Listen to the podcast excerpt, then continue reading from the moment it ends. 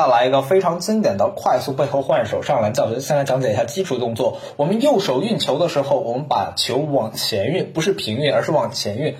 往前运的同时迈右脚，迈右脚的同时呢，我们左手伸出来，然后把球往回拉，这就是一个基础动作。那基础动作不是说看起来这么的不连贯，而是要把它做的顺畅。我们来看一下，把它做顺畅是什么样子啊？右手往前运球，然后左手往回拉，往回拉完之后直接做一个背后换手的一个上篮啊。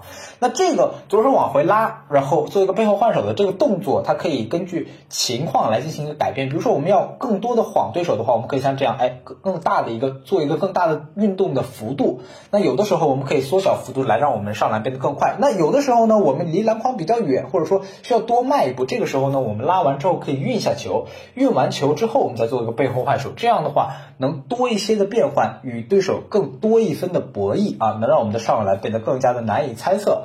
那这个东西呢，它主要是是要做快，你把这个动作做快，哎，练熟做快的话，对方是很难防守住你的得分的，因为它毕竟太多变了。